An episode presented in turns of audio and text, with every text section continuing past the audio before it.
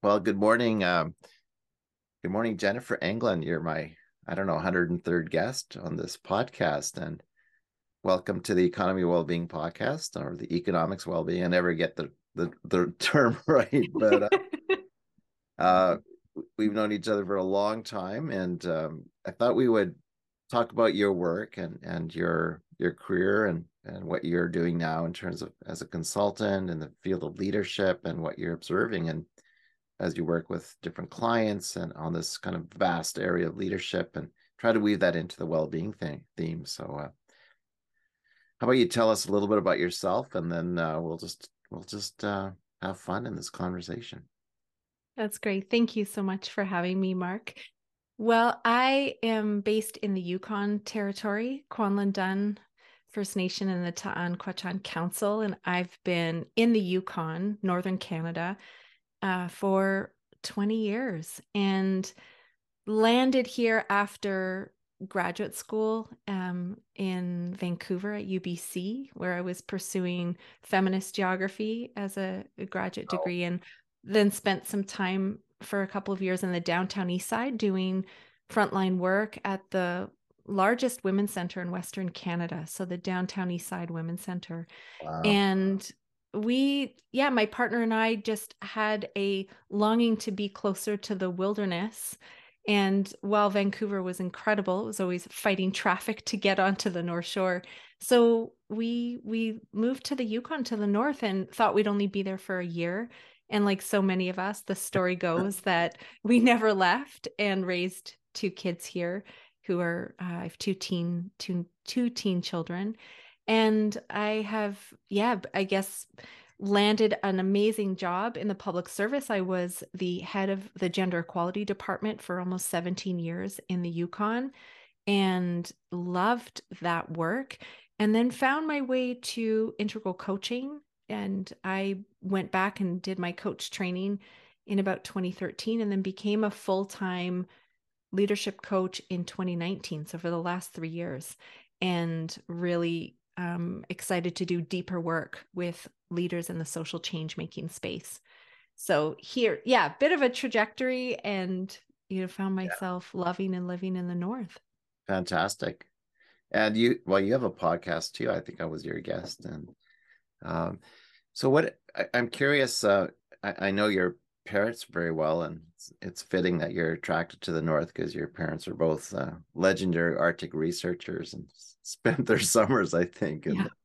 the, in the very far north. Uh, what are you, what are you um, given your your work in government and and now your your work with uh, clients and in, in the consulting space? What are you what are you finding in terms of the whole leadership theme and what people why are people i was curious why people are drawn to leadership coaches and uh, and and that whole notion of leadership because leadership isn't something that is taught per se though uh, some of i know our girls went through the leadership program in high school here in edmonton and that actually shaped their life. I think it was the most important uh, class they could take but of course, it was worth nothing as credit when they went into the School of Business, even though leadership is the you know it's one of those those skill sets that uh, is lasting for life. So, can you talk about what what your um, this whole area of leadership again, which is yeah, it's a it's a great question. It's a huge question, and I think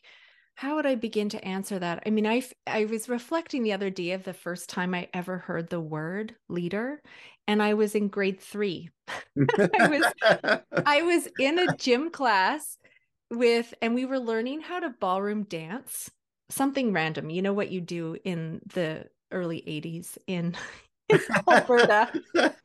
and I remember I was dancing with this boy partner, and he said to me, oh jennifer you're you're not a follower you're you're a leader. And i remember that moment it was really it stands out for me i think because i probably tried to keep taking over. And so this idea that there was something in me that wanted to create a direction create the pace and in this very embodied way. And in a way i was reflecting on that story the other day because i think in some ways, he was pointing out very generously a gift I naturally had. And the same time, he was pointing out this polarity that you're either a leader or you're a follower. And mm. I think I find that idea problematic in that there's this idea that if you're a leader, you're in front, you're making the decisions, or you're charismatic enough to, you know, influence a large group of people. And while that's true, I think it ends up really reinforcing some of these ideas. And I've been thinking a lot about this that there is something to control, there's something to fix, there's something that if I use my will and my influence strongly enough, then I can make things happen. And of course, this is partially true. Like, I get that. But I feel like I'm much more interested in this moment in demilitarizing some of the language around leadership. I think a lot of our language about strategy our language about complexity continues to emphasize this idea that we're separate from one another and that we can somehow control our conditions to get what we want. And so it's just an interesting tension. And I think I'm interested in problematizing it because the, the challenges before us are so complex. The challenges before us need more than our rational minds need more than our strategy. And I think that's where I'm really interested in new ideas, new metaphors, and new ways of understanding leadership such that we compost these outdated ways of the individual, the leader follower polarity, and start to engage a much more organic and interconnected way of being with each other in the problems and staying with the trouble, if I could quote um, a friend of ours, Bayo Akomolafe. Um, yeah, so maybe I'll just pause there. I said a lot and just see what resonates with you. And well, I yeah, we both know Bayo, and I met him at the Economics of Happiness conference in um, Byron Bay in Australia for a long time ago now, uh, and wonderful African um, inspirational leader, shall we say. Mm-hmm. I'm actually curious about I think our connection, our interest, common interest too, is the the whole indigenous or First Nations. Uh, I've learned even the word indigenous may be a pejorative term uh, or inaccurate. So um, your your reflections on what, if any, whether First Nations have anything to to teach us about leadership or shall I say, through an integral. I know you you mentioned um, uh, in, integral thinking, but the the notion of learning in circle that all the you know the answers I find when we sit in circle are there in the circle. Um, mm-hmm. And I would try to do this as a professor in business school here at U of A. Is like rather me being just the professor and projecting or sharing my my knowledge, but rather to engage the, the students because uh, the word education means to draw forth what's within you that's what it means mm-hmm. so i'm curious do you have any reflections on what you've learned from being in the yukon and uh, from first nations in terms of what are they teaching you are they reflecting anything back to you about this whole you know rediscovery i guess of of to me what leadership means in my view, which is the sharing of the the the diversity of gifts that we all have, right? Mm-hmm. Yeah. Yeah, I would say that you know what comes to mind is just the incredible um the dedication and passion for something bigger than just what's in front of us is always at the forefront of every meeting, every project that one starts, there's always what I've learned is that we're always thinking seven generations ahead. And in the Yukon, you know, many of the chiefs and leaders developed this incredible framework um, um, for our children, for our children today. How does it go? For our children today, for our children tomorrow. I'm I'm now butchering. um, so they're the chiefs here in the Yukon I mean, there is the highest level of self governance in the country is here. it, and it was the foresight back in the 70s to be able to understand what residential schools and colonization had done to territory and to um, people and culture. And there was an interest to understand and learn the non Indigenous ways of knowing and being in order to secure self governing rights and self determination and cultural reclamation for all nations in in the Yukon. And so just this incredible ability to both center culture and cultural ways of knowing, as well as integrating and learning and using law and legal frameworks and being able to negotiate incredibly strategically.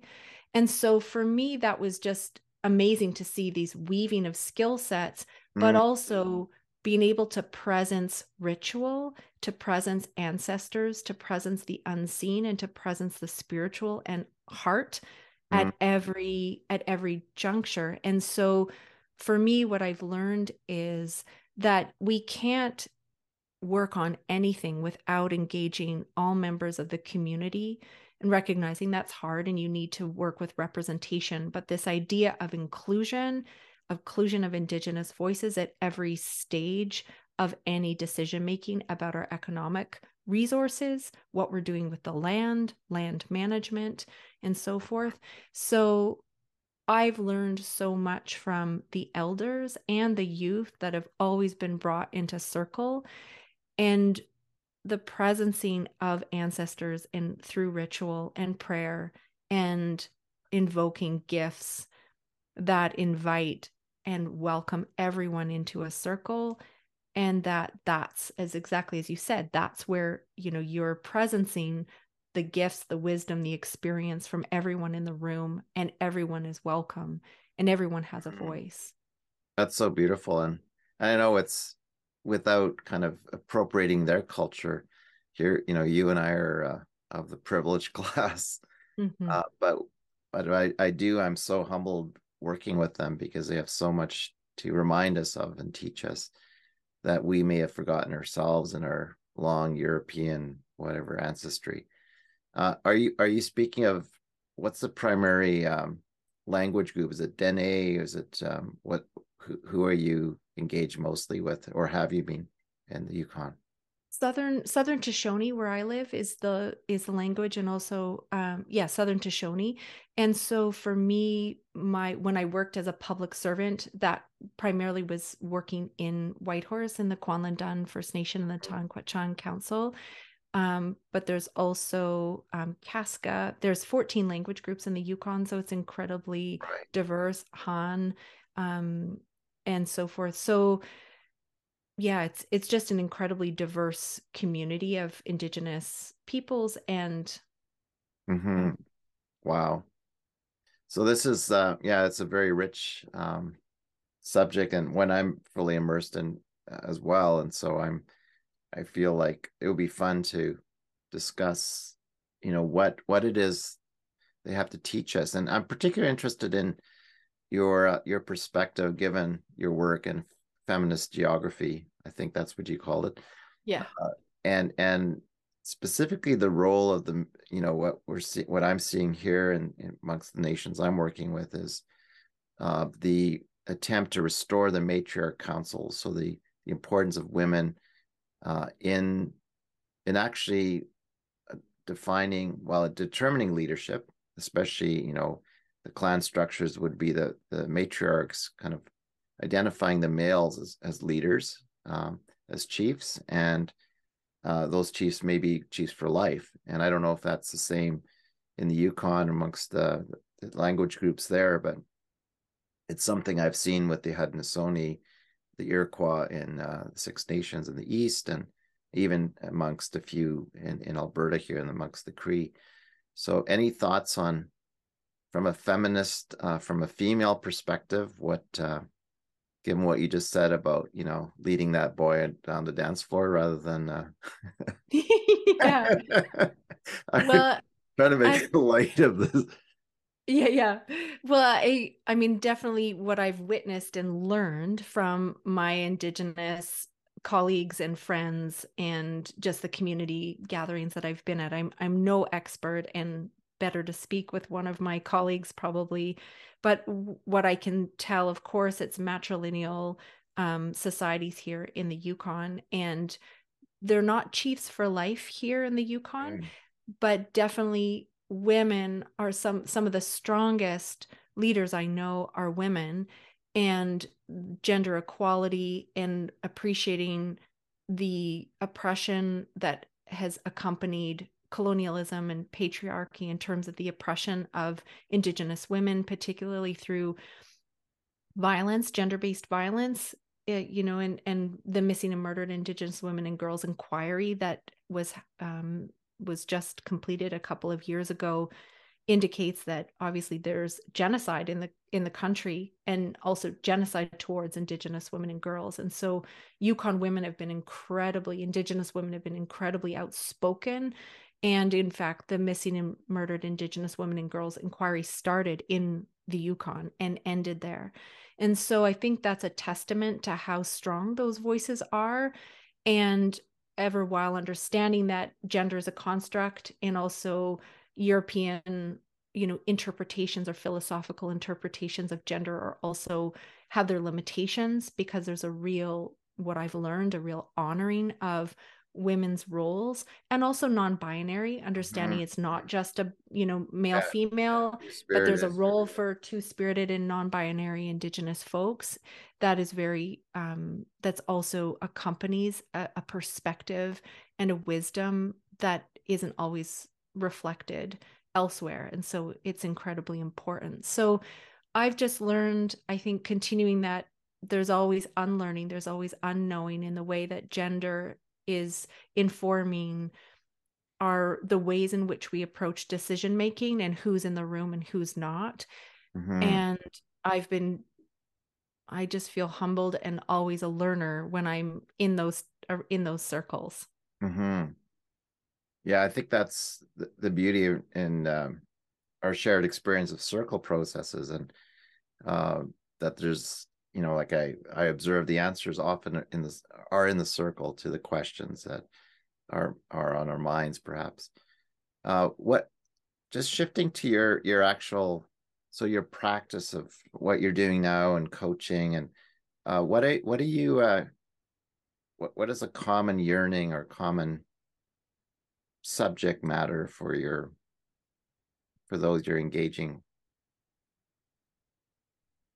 a common yearning would be a desire for really meaningful work meaningful work that lights up the whole person. So it lights up your heart engages your um your soul it engages your spirit you feel connected in community. I think there's a real longing for doing work in in such a way that your whole person is engaged and you're making a difference you're you're moving something forward often for my clients in the in the work of social change or climate work um, environmental sustainability.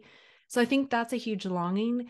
Born out of one covid you know so much isolation and so much zoom time but also born out of at times being um, kind of disheartened by the the intensity of the bureaucracy or a corporation, the culture that may not really emphasize creativity and the imagination and diverse perspectives and voices. Mm-hmm. So this longing is often a, a, response to I don't think I've found my thing yet or I thought I did and now I feel like I need to pivot. So there's so there's that kind of dynamic in terms of a longing. And then I would say that the other piece of it is the struggles where there's some common struggles and the common struggles seem to be in the overwhelm and level of complexity just that whole image of like drinking out of a fire hose and just feeling like you're taking so much in and you know you're also caring for young children you might be caring for aging parents you want to be an engaged community member you know all the kind of ways that you know this expectation of being someone who's a caring engaged human but just can't keep up with all the details and the overwhelm. And so there's a real desire to feel more confident and grounded in all the distraction the noise and the urgency I would say there's a really common thread where I can see there's this culture of urgency in our workplaces and in our leadership work. And there's a real desire, it's not always seen, but my work is often how do we work with the whole person to work by deep, not co creating the urgency, but actually being able to ground our bodies and our nervous systems enough that we can engage and turn on our creative, imaginative genius. Mm. Beautiful, beautiful. Uh, one of the discussions uh, subjects that uh, a few of us are, my colleagues are having internationally, is that that sort of longing for spirituality in the workplace, or how do we bring our spiritual essence to the workplace in a way that is uh, respected and, uh, and, and this notion. I know I think you're referring to Ken Wilber's work, but um, you know the this notion of consciousness, even like uh, you know what, however you define. I don't know how you define consciousness, but uh, let's say a level of awareness of who you are, right? And that then brings us back to the seven. What's the, the the four the notion of the medicine wheel? Like we are, if we are the four aspects of mental, physical, spiritual, emotional, right? how do we bring all of that uh, to the workplace in a in a harmonious way so any reflections on yeah I, I, would just really appreciate that longing for with you and your colleagues because i think it is one that is a common when we go back to the whole person the spiritual is a component of who we are it's a dynamic of who we are and often something that's often separated from the workplace isn't something that people want to talk about or they just don't think it's relevant hmm. and. Definitely in the yukon what i've noticed is that eh, you know indigenous friends and colleagues of mine often bring it in and that's part of the cultural reclamation is spiritual spiritual integration in everyday life that and mm. i've mm-hmm. been so appreciative and i've seen what it can do using ritual in meetings you know that often are national in scope or engage high level political leaders or it engages a huge inquiry as it, inquiry as it can ground and bring into clarity about why why we care why it matters why now. And especially when you're mm-hmm. drowning in overwhelm i feel like that a capacity to be able to take a step back and in, you mentioned the word consciousness you know being able to see the bigger picture to take a place of grounded presence and being able to a be really present in our mind heart body integration in order to presence what needs to come into being what needs to be seen what needs to be um taken care of or tended. I find those with capacities in the spiritual line are often able to do that or to guide all of us who are you know we're all on autopilot you know mm-hmm. in full on sort of the going back to the idea of individuality or that i'm separate or that you know me as a leader i'm, I'm going to find the solution to this problem the spiritual capacities that and the spiritual presence that people can bring is that it emphasizes this idea that we're interdependent. Number one, that there is unseen wisdom and that we can presence it. And also that it really um, it it undergirds this idea of our creative dynamic life force that each one of us has that that is wanting to find expression and form and so for me that is a, an essential component i think of discovery. Not every leader wants to discover it but for those that do and for those that can integrate it into their work there's a deep enrichment that i've seen that's really um not just powerful but it, it, it creates this energetic creative presence filled capacity in a room that has a, a distinct quality that's very different. Wonderful. Thank you. So um, I guess I'm I'm going to ask you what why does your phone ring or why do you get emails from people who uh, seek you out and um, in, in, this kind of theme of well-being and or being right and and uh, you, which you've touched on and so maybe without divulging all your corporate secrets but uh, yeah, yeah. Because often Yeah. as we laugh, you know, I think you and I talked about, you know, how, how terrifying it is to go come from a government job to consulting, right? And hmm why why would the phone ring for um for us? And what so what does hmm the phone ring for you and what what do people find meaningful in your counsel? I think for me, what people look for is someone with a lot of leadership experience. I have 20, almost 20 years of leading in the public service and the nonprofit and and also have an academic background. So I think there's people are are appreciating, you know, my experience in leading teams in particular and leading at the interface between the political and the um, public in especially within the government context but also as somebody who's been engaged in nonprofit work for a long time. So often folks are coming to me because they want to pivot to something more meaningful. And I think they, you know, I, I jumped off of the government. Um, I jumped out after almost 17 years and I took a real risk. I took a risk of being a beginner again, of learning how to start and create my own business, which is um, embodied leadership coaching but also that I also began to write and I have a podcast. And so there's a deeper body of work that I'm pursuing. Right. And so I tend to attract people who are, you know, wanting to do deeper inner work in the context of leadership and don't want the, a typical executive leadership coach. They want someone who is asking deeper questions. They want to be supported for them to be living those deeper questions and discovering parts of themselves that they didn't know um, existed before. And so there's you know people who come to me are looking for deeper work. They they notice that okay i keep trying this thing and it's for whatever reason it's not working anymore. It's not working. I can't connect with my team. I can't work through this conflict or tension. I can't seem to be able to um, make this creative dream of mine happen in in a in a timeline that feels um, enlivening to me.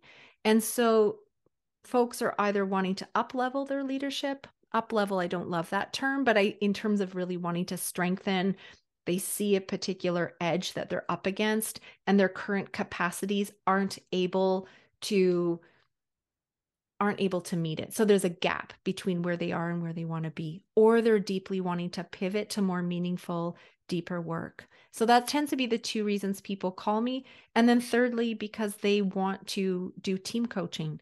And so I'm also doing work with teams in terms of being able to help them become more purpose and effective and high performing and being able to you mentioned the word consciousness and awareness being able to be both self-aware in the moment as an individual but also aware of the dynamics that are happening at the team level you know particularly for executive executive teams who are trying to make big things happen in the world how do we move you from more transactional teamwork to more transformational teamwork? And when we're so inundated with urgency and inflammation that's a really challenging thing to ask people to do is actually to slow down and become more self-aware and group aware in the moment to think about what new moves might be invited in in order to move the team um, the team forward. Right right. So we have a, few minutes left but uh, i'm just curious on on that the notion of uh, you know you know, I probably you're familiar with Myers Briggs and these via strengths finders, these kind of characteristic qualities when we fill out these surveys, we can, you know, I've been measuring well-being through survey work, but do you uh, do you use any of these these other tools for like character strength finders to help people understand their their kind of interrelationships within the workplace? Um, are those useful, or do you just, uh, or are those uh, at all tools that you kind of use? Mm-hmm. You know, I used to, I mean, many, maybe 20 years ago, took the Myers Briggs and I, you know, I found it a bit useful at the time. But I think for my work, I use the integral framework. So from Integral Coaching Canada, we we use an integral sort of assessment framework where so not not strengths finder per se Hmm. but i can see very easily what are some of the capacities in what domain are the capacities where someone is really strong and where are they struggling in the context of their topic. So Mhm. whatever so that's what i appreciate is that we narrow down the focus of what is the territory we're working in and in that territory how are what is your current way of approaching this? What are your conditioned beliefs? What are your go-to moves? How do you check at the end of the day that you know you're okay or that you're loved or you know you've done all right and looking at that current way you can start to see a more nuanced and dynamic range of behaviors and strengths and challenges that i find is when when each individual can see that it is way more helpful than any myers-briggs or even the limits of the enneagram or some of those mm-hmm. assessments can do because you're seeing where it's alive in the moment and that's you know when you can see that oh i, I keep doing this thing in this moment and like oh why am i doing that okay i i can start to see as i play with some new moves Mhm. that chat they actually challenges some of the beliefs i've held that are no longer useful so i find in the work we're doing we're we're we're sort of dancing between a current way of being that is there because it's the best attempt at that someone has in carrying out something that they feel is really important to them Mhm. so maybe I'll land it with an example because that's kind of more helpful. So I have a lot of leaders who tend to act like warriors in their day to day, who believe that their job as a leader is to pick a fight or engage in a battle, find a solution, and put out the fires.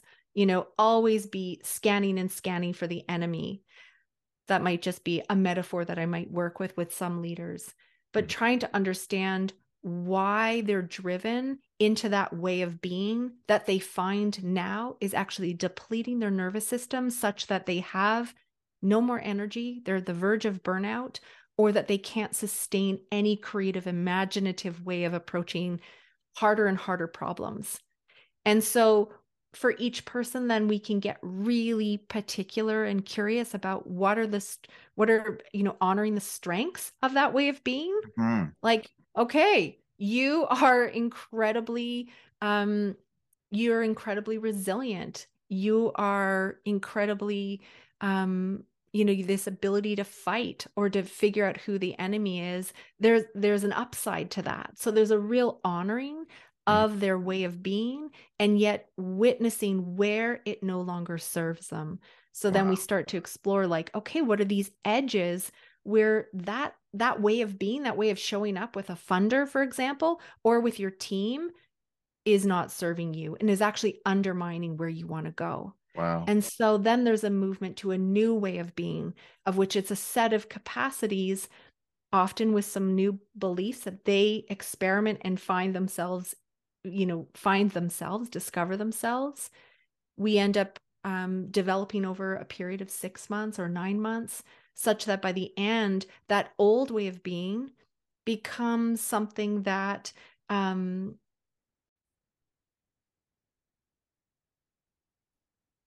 So so go ahead go ahead. I think we got cut off by Zoom, but um, you you were uh, yeah i'll just say maybe that there the strengths finder and myers-briggs uh, there's there can be really helpful elements of them any kind of assessment um, and those are partial and i think for me what i've just found most useful is working as dynamically in a, and in the moment um, with people to discover what their strengths are in the context of whatever challenge or longing they have and then helping them to grow complementary skills and strengths and capacities that enable them to have a new embodied way of being in their leadership or in their life that is that is um that's sustainable mhm.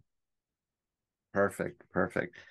So often um, try to conclude. So the the you're you're speaking about the Ken Wilber um, model and ideas, right? And Mhm. Yes.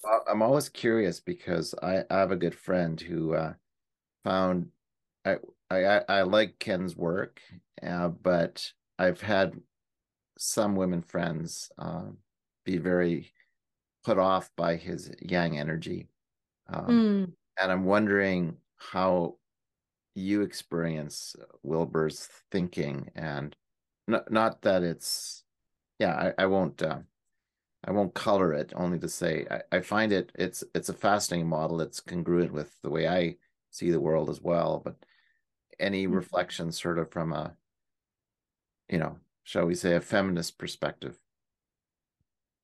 Yeah, well, I think the your friends are picking up on something that many of us have and I think just to bring in levels of consciousness there is some some aspect where Ken hasn't fully integrated his green.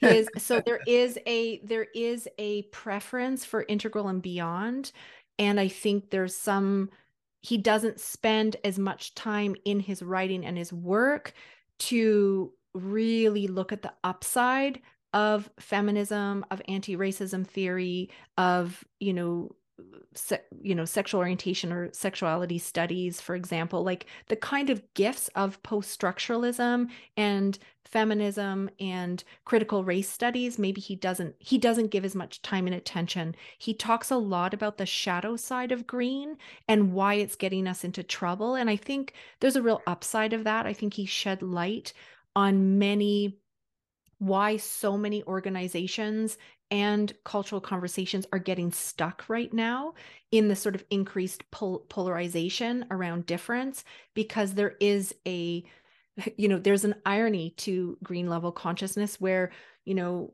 some may say well we're inclusive you know this is post structuralism includes all and yet there's still a um an ostracization of some elements of um thought and perspective and so I think, um, yeah, I've definitely had my my challenges with some of his approaches and his writing, and thought, oh, there's a lot that's invisible here, and that he's not presencing.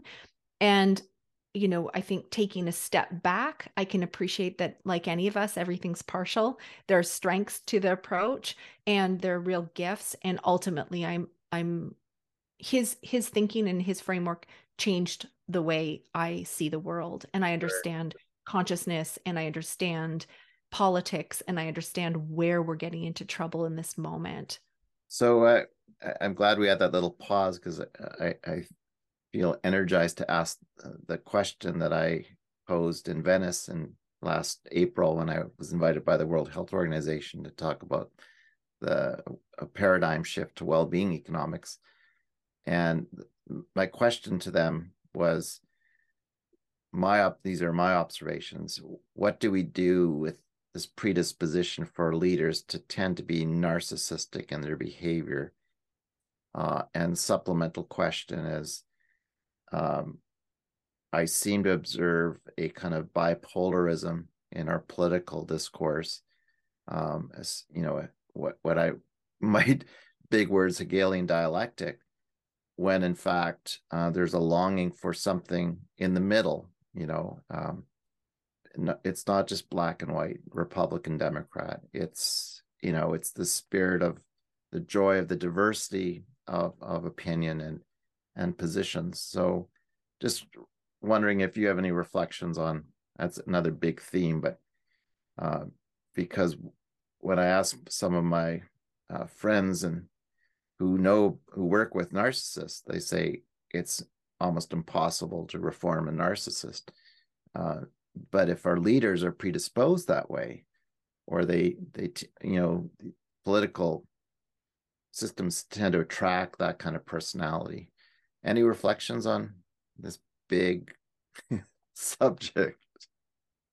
Well, I I don't know if I totally agree that uh, you know that I mean for sure there are some narcissists in leadership but I also think what I see in leaders is also a tremendous humility and curiosity and, and a desire to be of service. Mhm. But I think your point is what do we do when there's such a polarization of perspectives and someone has a lot of charisma and not a lot of emotional agility or there's a very low capacity on the emotional line of development and interpersonal line of development where we don't have a lot of skills. Mhm. And so that's that's super challenging and I would say that you know, I think there's a lot of really good work around how do we how do we work with difference such that we can appreciate the upsides of a perspective or a set of ideas we can appreciate that and validate that and also bring an alternative ideas to the table and that we're able to stay with the trouble of the tension and allow something new to emerge. So i think it's developing our own internal capacities to be with our own range of emotions to become really self-aware and understanding of like what drives us and also to accept and integrate those different parts of ourselves so that we can be with others in the moment Mhm. out ostracizing or shaming the person in the room Right. because i don't think through that we're going to get anywhere Right. Well, that's a beautiful reflection. I wish I asked Preston Manning that once. Like, why are the desks in our parliaments and our legislatures at rows across from each other, oppositional? And he said, well, that's the way the British always structured. But we know in Nunavut and um, certainly in healthy indigenous cultures that I think they're uh, they they have that spirit of sitting in circle, and um, it doesn't matter how long it takes to discuss a subject, but we still have this very, you know, I don't know what the right term is, but uh, oppositional um, structure in which the best ideas should be, I think, in play at all times, right? Instead Mhm. of taking uh, ideological positions. But uh, as Preston Manning said, uh, uh, the existing members of our legislature may not have the courage to do or be the leaders of this new paradigm, but we can show them how. So I think that's a fun thing maybe to uh, end end on is like maybe that's our hope for a uh, you know a renewed democracy of uh, conversation of good ideas and and restoring the wisdom of the seven at least the seven sacred teachings i understand which Mm. they say that that especially the female the el- female elders you know it starts with humility and it moves through courage and wisdom and then ultimately love Yeah, beautiful. Yeah, I think there this moment is ripe for composting what doesn't work and regenerating and renewing the creativity, our our capacity to be with difference and allow creativity and imagination to come to the forefront and be with the complexity and the challenges of this of this time and engaging our whole whole person, or whole being. So yeah, Well, well-being, thanks. whole being. well thanks jennifer and wh- where can we find uh find out more about your work and Yeah, great. Um, come on over to my website, www.sparkcoaching.ca, and you can subscribe to my newsletter. I send it out weekly. It's called Evolve, and I do a lot of musings, and you can get advance notice of offerings there. And then Tension of Emergence, my podcast, which you can find anywhere you you listen to your podcasts. And season two kicks off April 11th, 2023 and we are composting outdated versions of leadership so it's going to be a juicy a juicy season so come right. join me there i love that word composting because uh, yeah we have a lot of rich manure to work through. Yeah exactly. Exactly. Well thanks thanks so much for for joining me today. That was fun. you're welcome. Thanks for having me. Okay